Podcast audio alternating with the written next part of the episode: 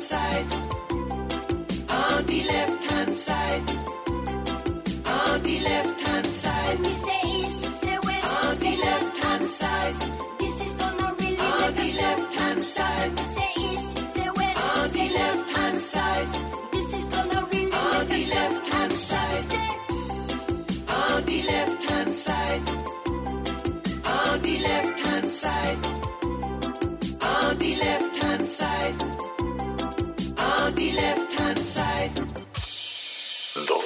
Estás escuchando música.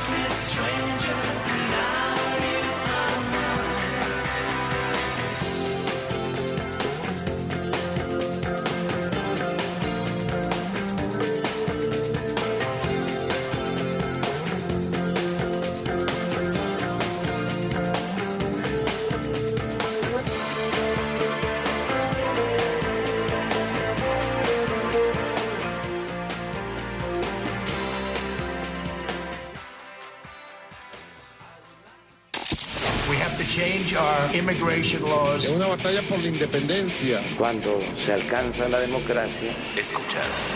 Tener bajo la lupa En este la estudio se actuación abordan- 1954 El agua en México se enfrenta a un gran- que es robo a la nación, Noticias W. Con Verónica Méndez. 5 de la mañana con 5 minutos y es la hora. Arriba México, arriba madrugadores. ¿Qué tal? ¿Cómo están? Muy buenos días. Buenos días a todos los que despiertan. Buenos días a los que apenas van a descansar después de una jornada nocturna. Los que están en casa y los que no pueden quedarse en su casa. Muy buenos días. Los informo, los escucho y los leo. Estamos en vivo y en directo por la señal de W Radio México 96.9 y en arroba W Radio con el hashtag Vero Méndez o con el hashtag Noticias W. Cuéntenos cómo amanecen, cómo despiertan. Ya es jueves, casi casi la última y nos vamos. Pasen por aquí. Bienvenidos todos a la información más importante de México y del mundo primero que nadie y antes de que salga el sol. Yo soy Verónica Méndez. Hoy es jueves 9 de febrero del 2023. Son las 5 de la mañana con 6 minutos y arrancamos, porque para luego es tarde. Noticias W. Buenos días, Ciudad de México. Buenos días, Víctor Sandoval. ¿Qué? Muy buenos días. Pues ya iniciando actividades este jueves y bueno, tendremos eh, información vial eh, en materia de seguridad, lo puede suceder en las próximas horas. Y bueno, sobre todo, hoy se tiene previsto pues un desfile en el centro histórico, eh, por lo que ya la vialidad, todas las calles cercanas al Zócalo Capitalino se encuentran cerradas por este evento que encabeza el presidente de la República a partir de las 10 de la mañana. De momento, sin mayor problema, calles y avenidas, pero sí cortes a la circulación en toda esa zona del primer cuadro capitalino y en otras áreas, pues ya la vialidad empieza a incrementarse en circuito periférico Tlalpan, así como el viaducto Miguel Alemán, pero todavía a muy buena velocidad. Pero la información. Gracias, gracias, Víctor Sandoval. Tienes mucha razón. Hoy se va a celebrar eh, la Marcha de la Lealtad en el Zócalo Sí. de la Ciudad de México y como todas las mañanas nos alertas para tomar muy en cuenta la vialidad en el centro de la Ciudad de México. Te mando un fuerte abrazo. Feliz jueves, Víctor. Pero, buenos días. Hasta Y nos vamos a la Perla Tapatía. Buenos días, Guadalajara. Buenos días, Toño Neri. ¿qué tal, Vero? ¿Cómo estás? Muy buenos días a ti y a todo el auditorio. Comentarte que durante las últimas horas hemos tenido eh, varios incendios en casas habitación. Eh, una de ellas se registró en, la- el municipio de Zapopan, donde eh, ahí sobre la calle de Turquesa, yo para la, la joyita en Zapopan, eh, bueno, pues se registró un flamazo, sin embargo cuando llegó la policía de Zapopan resulta que se trató de un narcolaboratorio, así es de que le dieron parte a la gente del Ministerio Público, no se reportó de lesionados en este eh, sitio. Y también eh, se registró otro incendio en una casa de habitación que dejó saldo a una mujer muerta.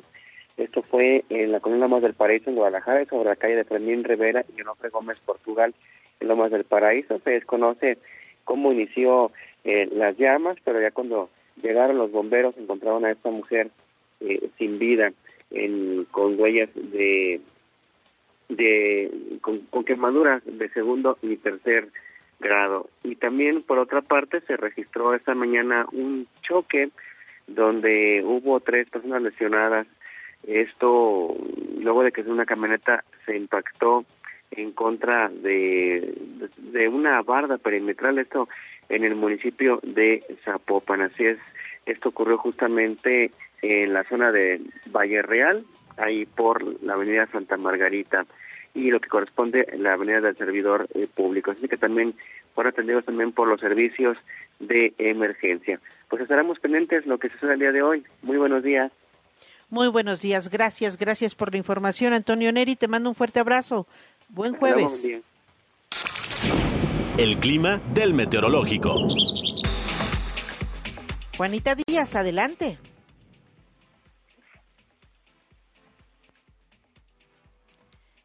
Adelante, Juanita Díaz, desde el Servicio Meteorológico Nacional de la Comisión Nacional del Agua. Hola, hola, muy buenos días. Te escuchamos Sí, perfecto. ok, buenos días. Eh, mira, para hoy se está pronosticando que el sistema frontal número 30 se va a extender sobre el Golfo de México y se va a alcanzar hasta el sur de Veracruz. Este sistema va a estar interactuando con un canal de baja presión sobre el sureste del país, lo que va a estar ocasionando lluvias puntuales fuertes en Veracruz, Oaxaca, Chiapas y Tabasco, así como lluvias y chubascos en estados del centro, incluyendo el Estado de México, San Luis Potosí, Hidalgo y Puebla. La masa de aire frío que la acompaña va a mantener el ambiente frío en los estados del norte, noreste y oriente del territorio nacional, así como viento de componente norte con rachas de 50 a 70 kilómetros por hora y oleaje de 1 a 2 metros de altura en las costas de Tamaulipas y Veracruz.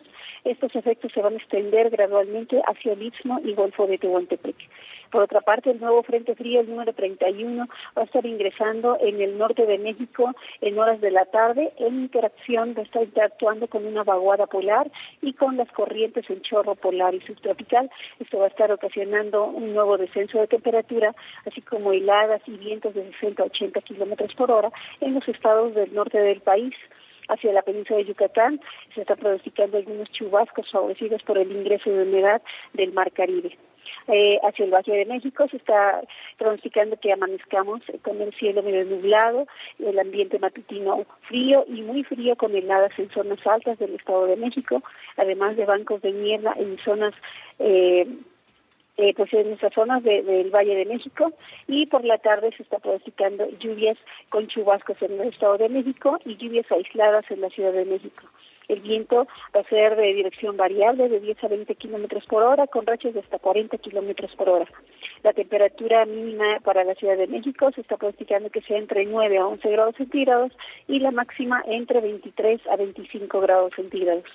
Para la capital del Estado de México se está pronosticando una mínima de 3 a 5 grados centígrados y una máxima de 19 a 21 grados centígrados. Ver, este es el pronóstico para hoy. Gracias, gracias Juanita Díaz. Gracias por alertarnos y por anticiparnos en cuanto al clima para tomar las debidas precauciones. Te mando un fuerte abrazo. Feliz jueves. Feliz jueves, Vera. Un abrazo. Noticias W. Pues ahí está la información, tómelo muy en cuenta, ya nos decía Víctor Sandoval, van a estar cerradas eh, el primer cuadro de la ciudad, también la estación Zócalo de la línea 2 va a estar cerrada eh, en todo este día, 9 de febrero, porque se va a realizar en la Plaza de la Constitución la conmemoración, eh, se llevará a cabo la ceremonia conmemorativa por el 110 aniversario de la Marcha de la Lealtad. Así que tómelo muy en cuenta, estará cerrada la, la estación Zócalo. Ayer lo avisó eh, las autoridades del sistema de transporte colectivo Metro. Eh, la ceremonia de conmemoración de la Marcha de la Lealtad será el próximo eh, 9, hoy, hoy 9 de febrero a las 11 de la mañana. Estará encabezada por el presidente Andrés Manuel López Obrador. También se prevé la asistencia de la eh, presidenta de la Suprema Corte de Justicia de la Nación, Norma Lucía Piña, eh, que, bueno, pues la, en las últimas horas y en los últimos días pues se- dio esta esta diferencia con el presidente Andrés Manuel López Obrador. Primero se ofendieron mucho en Palacio Nacional de que la ministra no se levantó a aplaudirle al presidente López Obrador cuando llegó. Y, y ahí está Jesús Cuevas diciendo, no, es que la ministra no respetó el protocolo, no le aplaudió al presidente, qué barbaridad. Pero luego salen las evidencias de que ella no se levantó para aplaudirle al presidente, pero también ahí en Palacio Nacional hicieron lo que quisieron cuando mandaron a la orilla del presidium en la celebración de un aniversario más de la Constitución mexicana, allá en el Teatro Querétaro, a, la ministra Piña y al presidente de la Cámara de Diputados, Santiago Krill.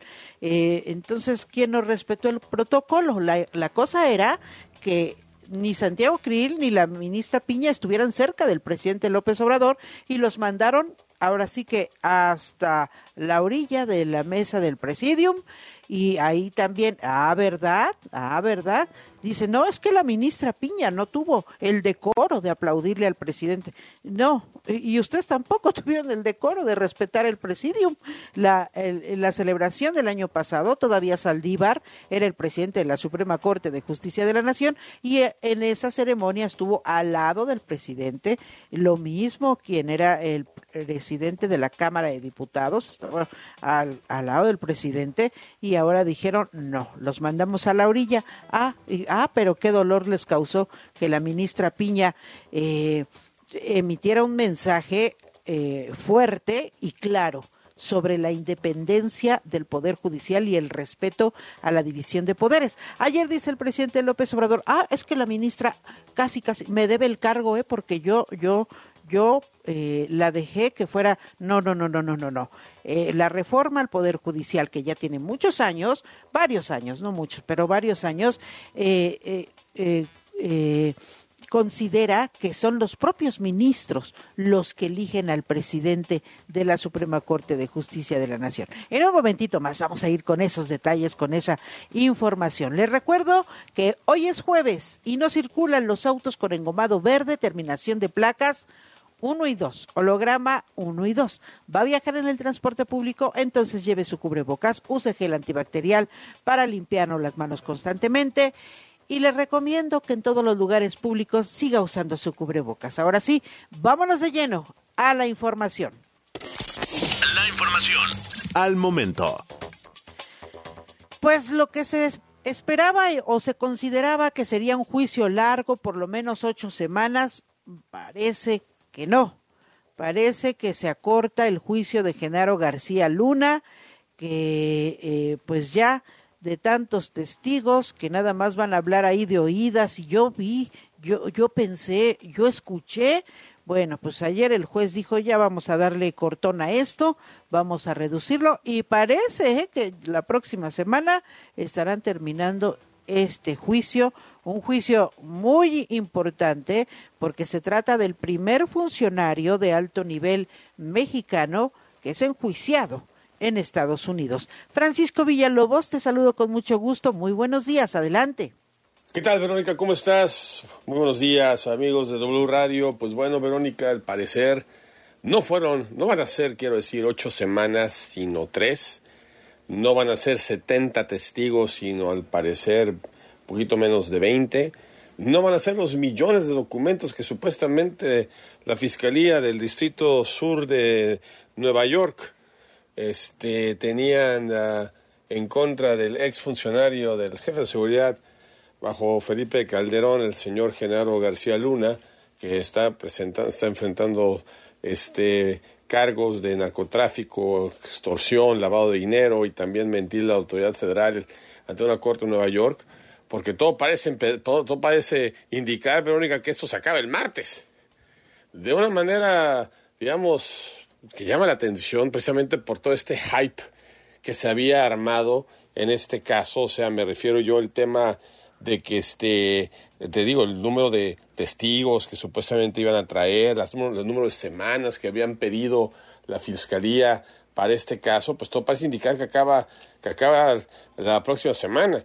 El lunes la fiscalía presentaría a sus últimos dos testigos que lo califican como relevantes, no han dicho todavía la identidad de quiénes van a ser estos testigos, este, pero se espera que puede ser a lo mejor el ex este, subordinado de Genaro García Luna, su segundo en comando allá, este, cuando era jefe de seguridad bajo la administración del presidente Calderón, o también otros dos narcotraficantes este, que, ya que hayan testificado ya previamente en este juicio, o a lo mejor los dos nuevos, incluyendo quizás hasta la Barbie.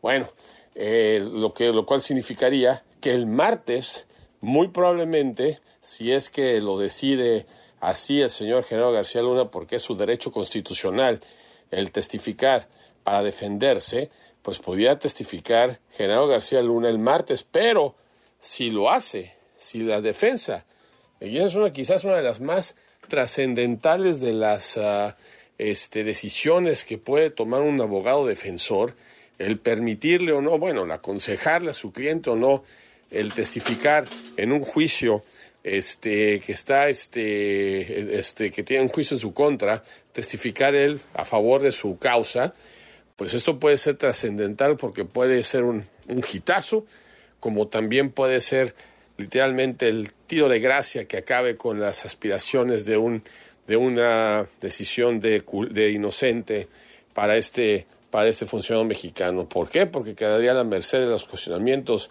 de la fiscalía que hasta el momento y solo por el momento no ha tenido, no ha presentado ninguna foto, video, documento, salvo los testimonios este, en, contra de este general García Luna por parte de estos, pues la verdad todos son personas que están en la cárcel. O sea, ni un testigo que haya presentado, digamos, algún tipo de, este, de declaración en contra de general García Luna es una persona que, está, que esté libre hoy por hoy de la justicia norteamericana. Y eso también puede ser un factor muy importante en contra de la Fiscalía, que, insisto, de haber pedido dos meses de juicio, literalmente nomás utilizó tres y al parecer todo se acaba este lunes.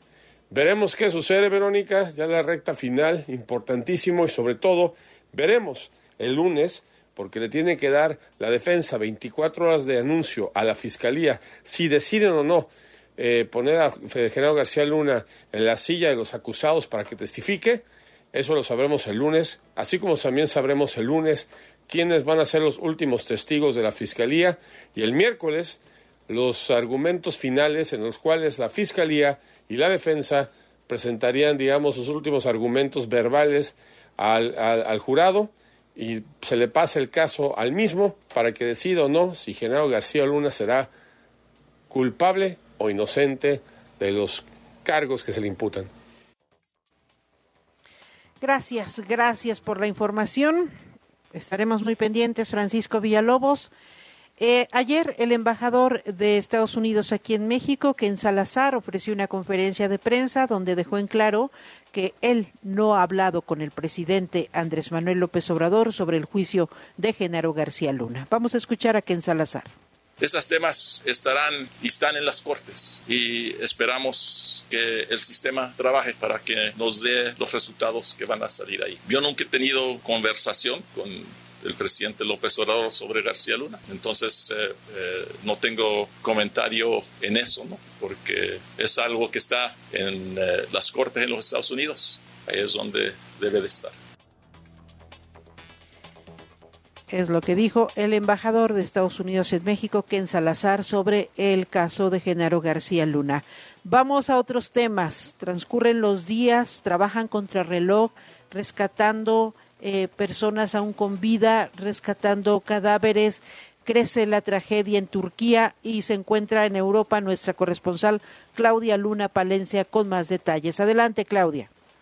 A contrarreloj, querida ver, justo cuando ya se pasan más allá de las 72 horas de estos terribles terremotos del pasado lunes 6 de febrero, hay cientos de personas atrapadas entre los escombros, entre los cascotes, de estos más de 6.500 edificios que se han caído en 10 provincias, nada más en el sur sureste de Turquía, pero también muchos otros eh, cientos de personas atrapadas en el nor noroeste, noreste de, de Siria, que hace frontera precisamente con Turquía. Ayer, después de cumplirse más de 48 horas, al final ha salido a, ver la zona cero. El presidente de Turquía, Tayyip eh, Recep Erdogan, ha salido, la gente lo ha recibido con mucha ira, con mucho enojo. Ha dicho Erdogan en esta provincia de Karamanmaraş que le pide paciencia a la gente, a una gente que ha pasado 48 horas a la intemperie, entre el frío, la nieve, la lluvia, el hambre, desesperada, porque escuchan los gritos de sus familiares dentro de los escombros.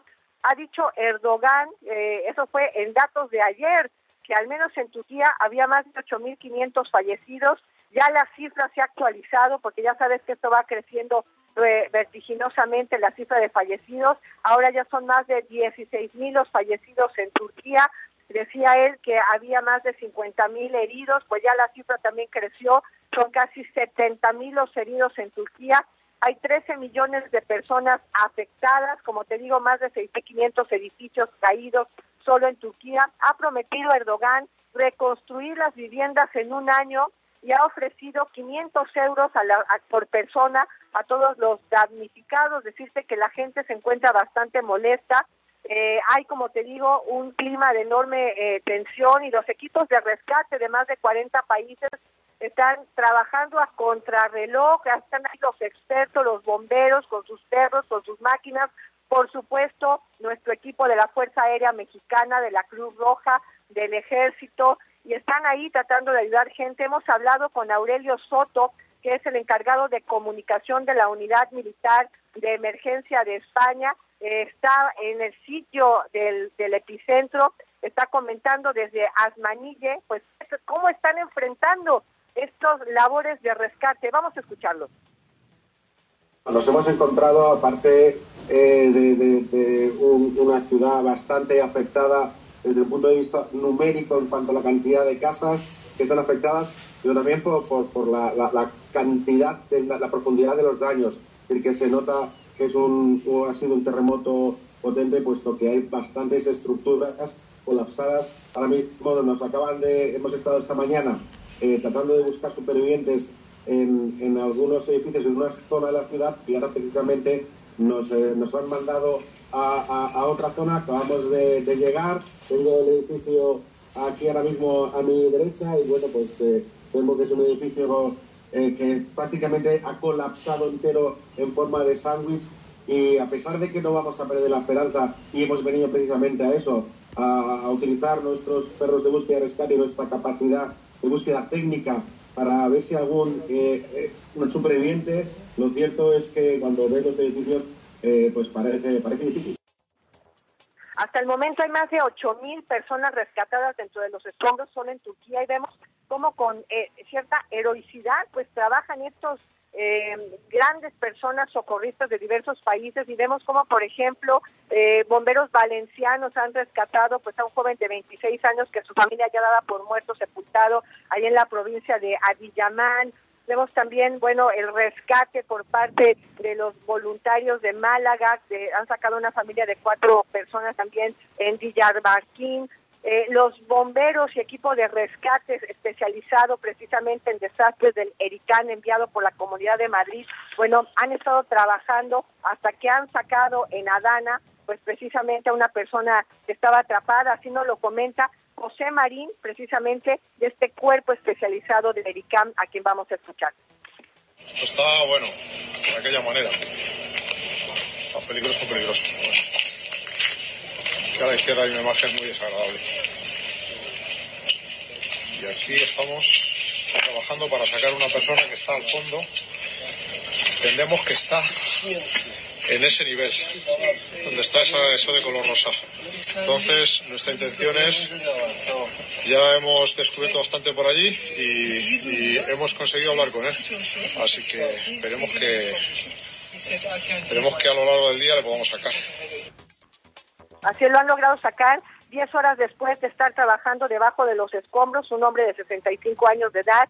Se celebra con júbilo, querida Vero, todos los rescates que se ven de niños, de niñas, eh, es estremecedor, pero también los socorristas y, y todo el ejército que han enviado a estos 40 países están montando casas de campaña, están dando víveres, están alojando a la gente en estadios, en mezquitas, son millones de personas las que están en las calles y bueno, un drama, un drama humano que además se ha cebado en especial con Siria. Siria está siendo la gran olvidada de este de estos terremotos, eh, eh, las cifras son muy confusas, eh, hablan en Siria, bueno, pues de más de 1.200 eh, fallecidos, de más de 3.000 heridos, pero hay una zona de Siria que está controlada por los grupos rebeldes, que es la ciudad de Idlib y de Alepo, en la que precisamente es el epicentro de estos terremotos. Las cifras son muy nebulosas, no está llegando la ayuda eh, necesaria, la gente está rescatando con sus manos, eh, moviendo pues esos cascotes. Ayer veíamos estas imágenes terribles de un bebé rescatado Sí. en Siria todavía con el cordón eh, umbilical y bueno, dentro de la tragedia, decirte que Siria ha lanzado una alerta humanitaria, ha pedido que todos los países de la región le ayuden y bueno, dentro de eso lo positivo es que con Israel, el país con el que mantiene un conflicto desde 1948, Israel ha mandado para ayudar a Siria a 150 efectivos militares para rescatar a los sirios, para ayudarles y darles provisiones. La nota preocupante es esa crítica enorme contra el gobierno de Erdogan, que además está en campaña electoral, porque ha cortado el Twitter en momentos en que la población en Turquía necesita comunicarse y localizar a sus familiares y amigos, querida Vero. Sí, sí, es todo, toda una polémica la situación del Twitter porque eh, en virtud de que algunos jóvenes hicieron bromas, eh, hicieron mal uso de esta red social, definitivamente lo cortó y eso pues se llevó, ahora sí como decimos aquí en México, entre las patas a, a quien necesita eh, comunicarse a través es. de esta red social. Gracias Muchos Claudia están- Luna Palencia, nos mantenemos muy pendientes. su comunicación. Un abrazo, que estén muy bien, bendito día. Hasta luego. Gracias. Gracias, Claudia Luna Palencia. Por supuesto, ya nos decía, las eh, brigadas y los equipos de rescate mexicanos también ya están trabajando en Turquía para ayudar a los afectados. Regresamos a México con más información. Ayer el presidente Andrés Manuel López Obrador se refirió justo a la división de poderes y dijo que pues gracias a él, la ministra Norma Piña es la presidenta de la Corte. Soltó la carcajada porque pues esto ni él se la cree. Pero vamos con Rocío Jardines que nos tiene más detalles. Adelante, Rocío. Pero muy buenos días. Al destacar una verdadera división de poderes y con una risa, aseguró el presidente Andrés Manuel López Obrador que la ministra presidenta de la Suprema Corte de Justicia de la Nación, Norma Piña Hernández, está en ese cargo por él. Desde Palacio Nacional fue cuestionado sobre su confianza en los ministros de la Suprema Corte que analizan el plan B de la reforma electoral y el jefe del Ejecutivo aseveró que antes, como regla de oro, el presidente de la República era quien elegía y quitaba a los funcionarios y a los dirigentes de la Corte. Este, es importante la separación de poderes. O sea, ustedes imaginan el cambio que significa. La señora este, presidenta de la Corte, para hablar en plata, está por mí, de presidenta. Ah, ah, sí, porque antes, antes el presidente ponía y quitaba a su antojo al presidente de la Corte. Al recordar que no avanzó su propuesta de reforma electoral, por un momento dio un sí y luego un no para el uso del veto presidencial en lo que se va aprobando del plan B. Y es que se le preguntó si ocupará dicha figura después que Morena y sus aliados rechazaron la propuesta para que partidos regresen los recursos que no utilicen. E insistió el uso del veto presidencial será para asuntos más importantes. Y se fue con todo nuevamente contra el Instituto Nacional Electoral Vero y otros organismos que dijo son mantenidos y buenos para nada. Ya es un asunto, la verdad, eh, intrascendente, solo molesta porque se mantiene una élite, una casta divina, una burocracia dorada del INE y de otros organismos que eh, le cuesta mucho al pueblo, le cuesta mucho mantenerlos. Esos es un, son organismos mantenidos y buenos para nada. López Obrador consideró que su proyecto original buscaba disminuir costos en cada elección, pero también de los partidos y la reducción de legisladores eliminando a los plurinominales. Sin embargo, destacó que la verdadera democracia la hace la gente. Vero, el reporte. Gracias, gracias, Rocío Jardines. Se rió el presidente porque la verdad, pues ni él se la cree. Desde 1994, los ministros de la Suprema Corte de Justicia de la Nación eligen al presidente de, eh, del máximo tribunal del país. Y luego dice, esos organismos buenos para nada. Pues esos organismos que usted dice buenos para nada son los que ratificaron su triunfo, los que organizaron las elecciones cuando usted ganó en el 2018. A ver, ¿por qué no les dijo ahí? No, como son unos buenos para nada, este, no reconozco eh, esta elección, pues no, ¿verdad? Pues tienen su función, tienen su función el Instituto Nacional Electoral de garantizar procesos electorales limpios, transparentes, justos y así que pues eh, les dice que son unos buenos para nada, pero no no les no les dijo eso cuando ganó la elección en el 2018. Este tema de la división de poderes y el discurso de la ministra Norma Piña eh, en Querétaro, pues eh, hi- hizo eco ayer en el Senado de la República, donde la oposición salió en defensa de la ministra Piña, y esto fue lo que dijo la senadora Kenia López Rabadán. Vamos a escucharla. Es evidente que en Morena se roban hasta los lugares del presidium. El señor López Obrador aspira a ser un dictador y relega al poder legislativo y al poder judicial. Pero la gente se está dando cuenta y por supuesto nosotros hoy venimos a decirle a usted, señor presidente, que representa a los 128 senadores, no se deje, no se deje relegar, no se deje quitar el lugar, no se deje orillar por un aspirante a dictador que incluso no respeta ni a sus propios compañeros de Morena. Evidentemente hoy lo que podemos ver del gobierno es nuevamente videos en donde la corrupción impera. Recordamos a los morenistas de Campeche robándose el dinero El senador de Movimiento Ciudadano, Dante Delgado, también defendió la división de poderes. Vamos a escuchar. La celebración del 17 no es un acto de alabanza al presidente de la República.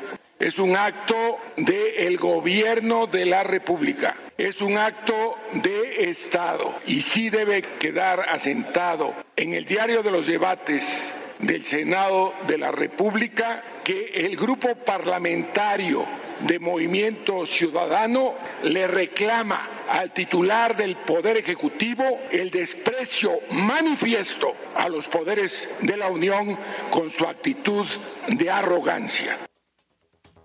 Ayer hubo mucho movimiento en el Senado de la República en defensa del presidente López Obrador, el senador de Morena, Félix Salgado.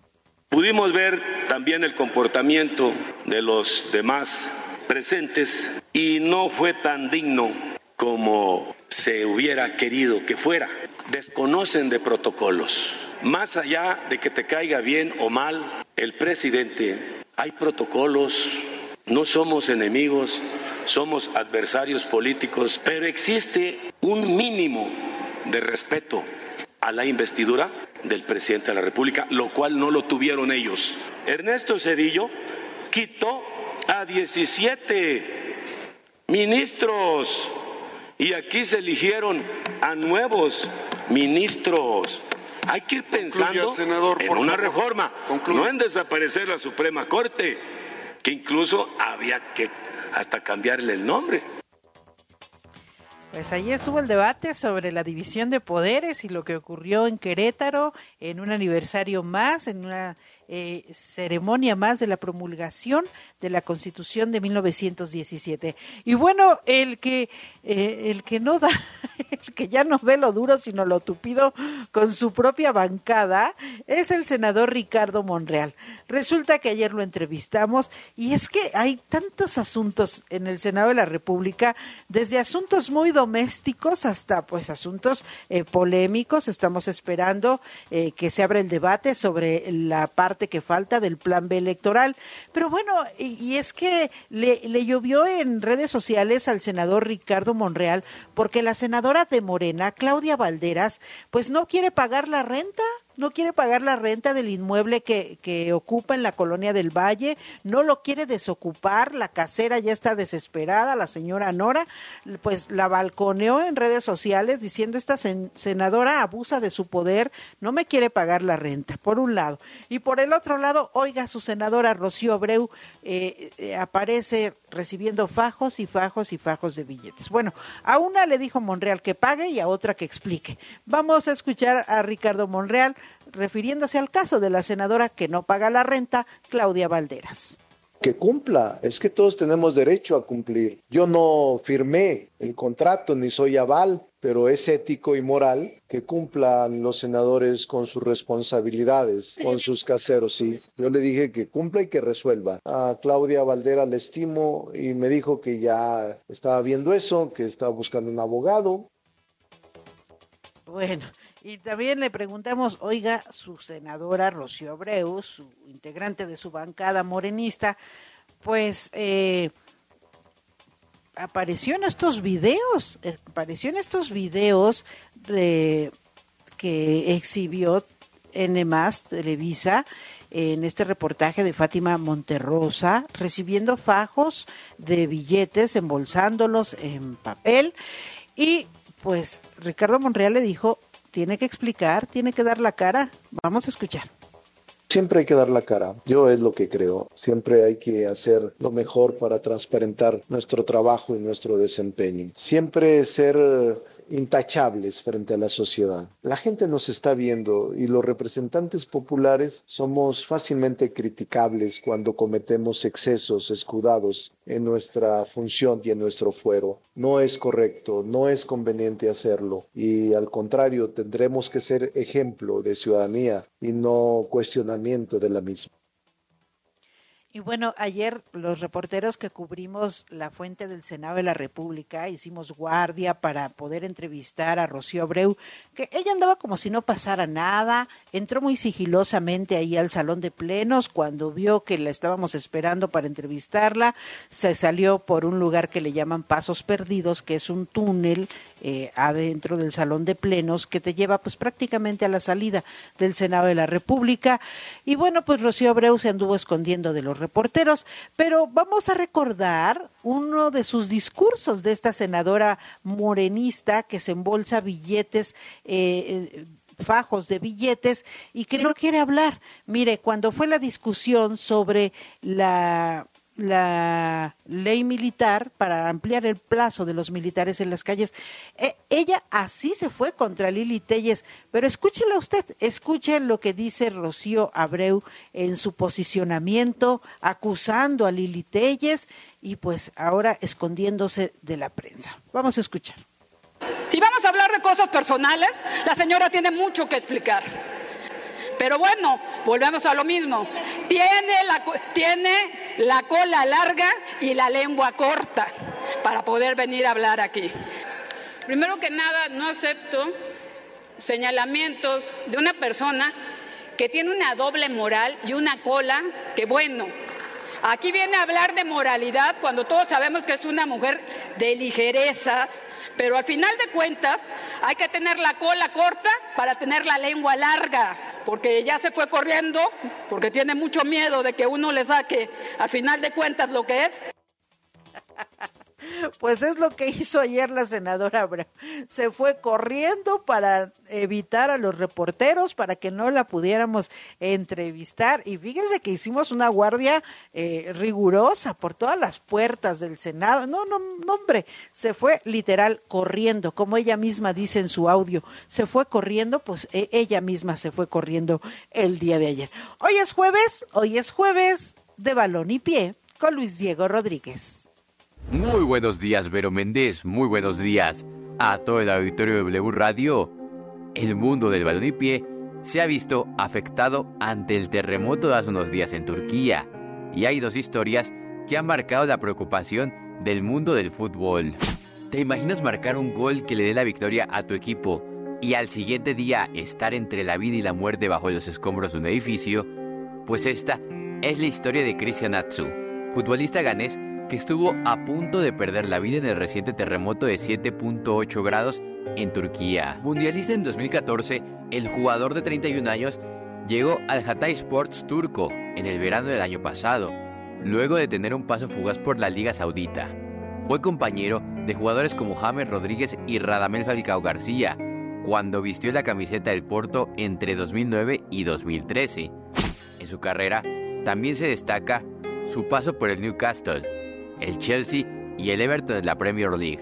El futbolista le dio la victoria a su equipo, el Hatay Sports, horas antes del terremoto que paralizó a gran parte del territorio turco. La versión más popular es la del diario Abola, donde se menciona que el atacante se encuentra en el hospital con heridas en su pie derecho y su pierna derecha, con dificultades para respirar tras vivir en el noveno piso de uno de los miles de edificios que colapsaron. El club no ha emitido un comunicado al respecto. Sin embargo, el entrenador del equipo salió a pronunciarse, declarando de que se trata de una confusión, ya que Atsu no ha sido rescatado. Por otro lado, en la ciudad de Cajamars se han reportado más de 100 decesos, entre ellos el arquero Eyüp Tukurslan, del Jenny Maltisborg. Tras varias especulaciones sobre el paradero del portero de 28 años, su equipo, a través de redes sociales, confirmó su fallecimiento. Su cuerpo fue hallado sin vida bajo los escombros. Y es así, Vero Méndez, como algunos futbolistas, se han visto afectados ante la situación crítica que se vive en el Mediterráneo Oriental. Yo soy Luis Diego Rodríguez, nos vemos la próxima y que sigan juntos balón y pie.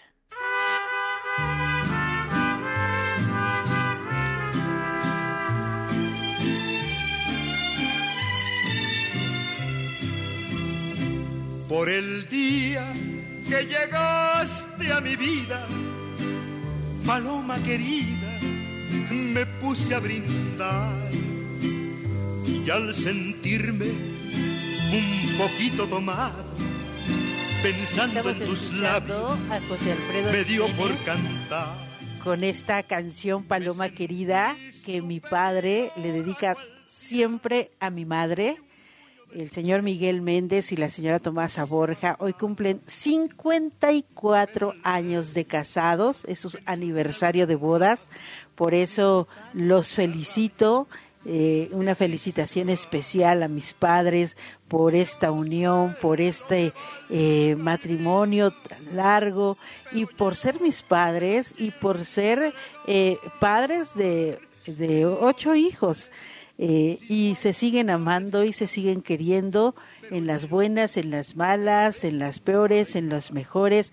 Los felicito mucho a mis padres y eh, esta canción siempre se la dedica a mi papá, a mi mamá, desde que yo me acuerdo, desde que era niña, y por eso eh, la hemos puesto hoy para mandarles un abrazo cariñoso, para mandarles muchos besos y muchas felicitaciones. De tus ojos divinos cambiaron mis penas por dicha y placer. Noticias W. La información al momento. La opinión, Las voces. el entretenimiento La sociedad. y el estilo de vida. El deporte. La música. W. W Radio. La goleada solo fue una ilusión. ¿Será que en el Azteca y contra el Necaxa, América vuelva a ganar? Escucha este partido de la jornada 6 del Clausura 2023 de la Liga MX. ¡Hay remate! ¡Gol! América contra Necaxa. Este sábado 11 de febrero a las 5 de la tarde. W Radio, wradio.com.mx y nuestra app. En W somos la voz del fútbol. Dopamina. Oxitocina. El amor es lo que sentimos literal. Literal. El amor es W Radio. W Radio. Una estación de Radiopolis. Noticias W. 5 de la mañana con 48 minutos. Regresamos de la pausa y tengo aquí en mi mesa de trabajo las primeras planas de los principales diarios de circulación nacional. El periódico Reforma dice dan el cielo a militares y se dispara. eh, 26% el precio del huevo. El periódico El Universal aumentan denuncias por narcomenudeo. Excelsior, presupuesto histórico a programas sociales. El periódico Milenio en su primera plana abrirá la CFE cuatro parques eólicos financiados por Estados Unidos. El financiero cierra IED, eh, la inversión extranjera directa en vein- 2022 en 35.3 mil millones de dólares, mejor nivel en siete años. Vámonos a los deportes. Está listo Brian Zulbarán. W Deportes. Noticias W. Adelante Brian, buenos días.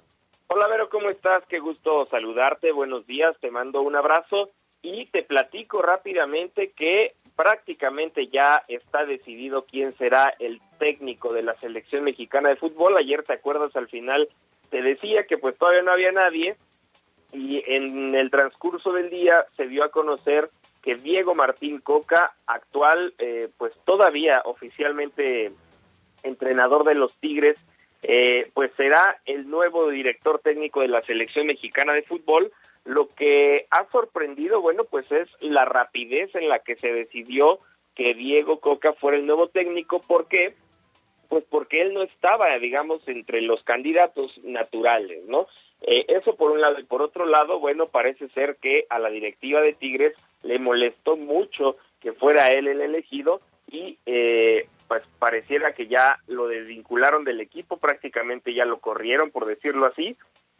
Lo que sí es que, bueno, pues Diego Coca no tenía una cláusula de rescisión de contrato en estos casos. En este caso, pues que él busca una salida del equipo y prácticamente es cuestión de horas para que la selección mexicana anuncie al nuevo entrenador de la selección mexicana de fútbol. Estaremos muy pendientes. Gracias, gracias, Brian Zulbarán. Te mando un fuerte abrazo. Que tengas feliz jueves. Igualmente, ver un abrazo. Muy buenos días.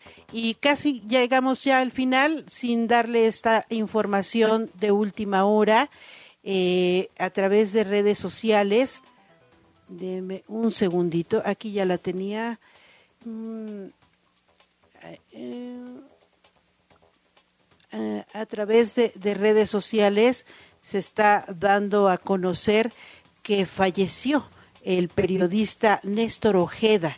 Ayer por la noche, alrededor de las 8 de la noche de ayer miércoles, falleció el periodista Néstor Ojeda.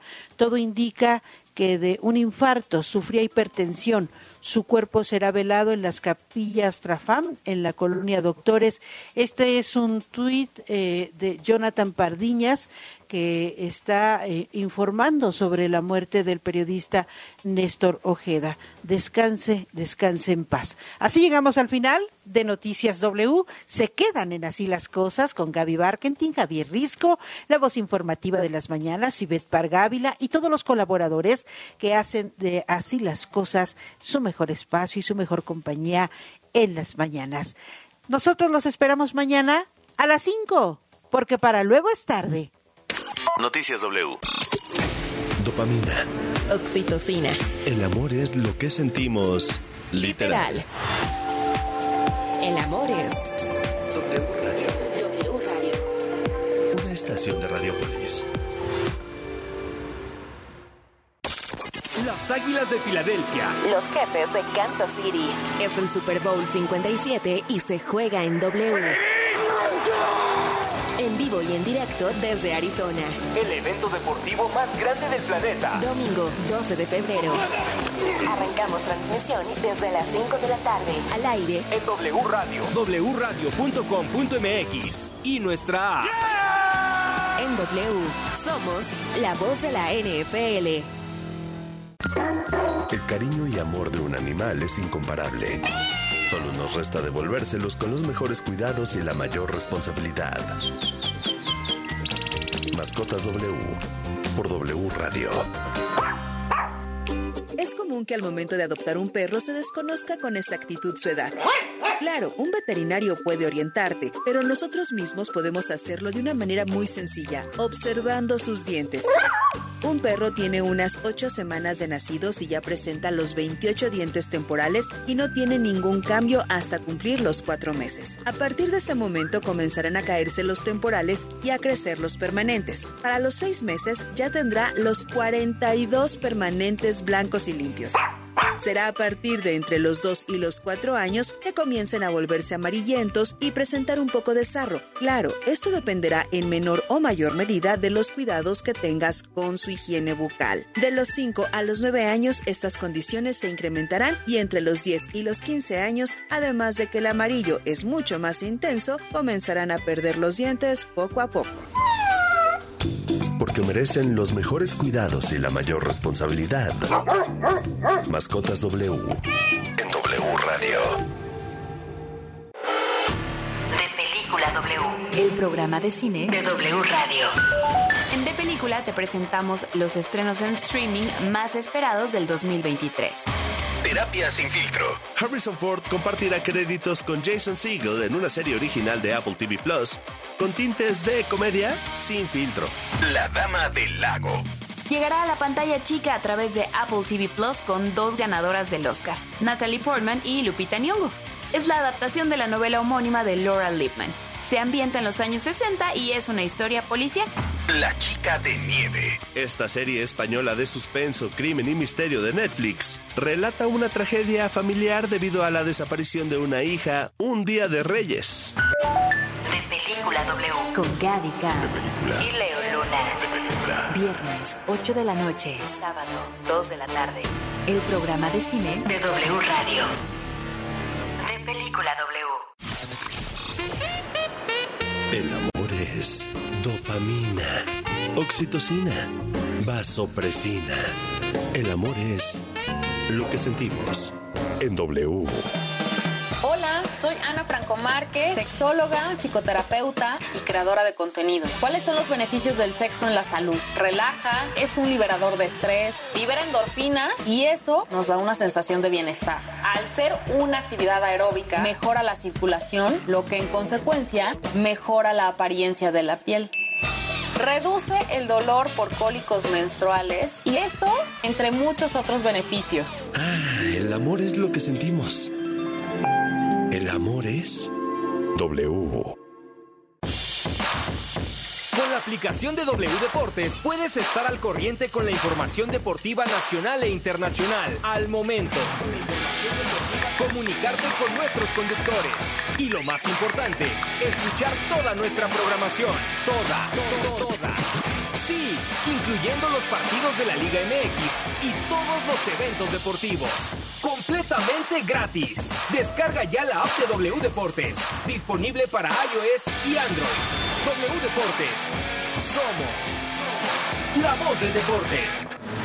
Pareciera que Chivas vuelve a respirar, pero le toca visitar al líder Pachuca. Cerramos el sábado de la jornada 6 del Clausura 2023 con un buen partido. ¡Impacto en el poste gol! Pachuca contra Chivas. 11 de febrero, 9 de la noche. W Radio, wradio.com.mx y nuestra app en W. Somos la voz del fútbol.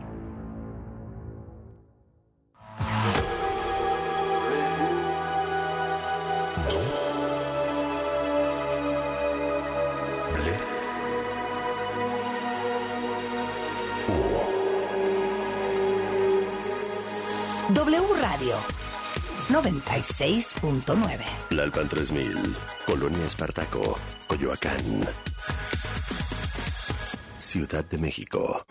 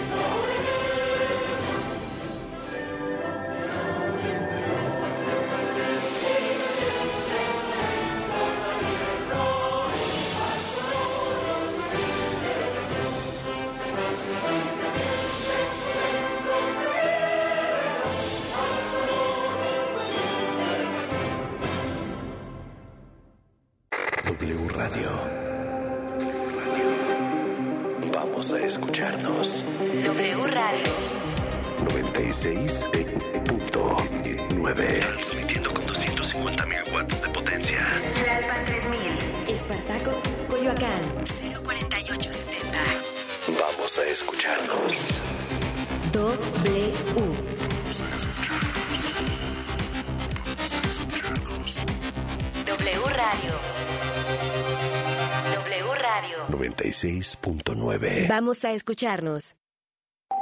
La información en W. Así las cosas.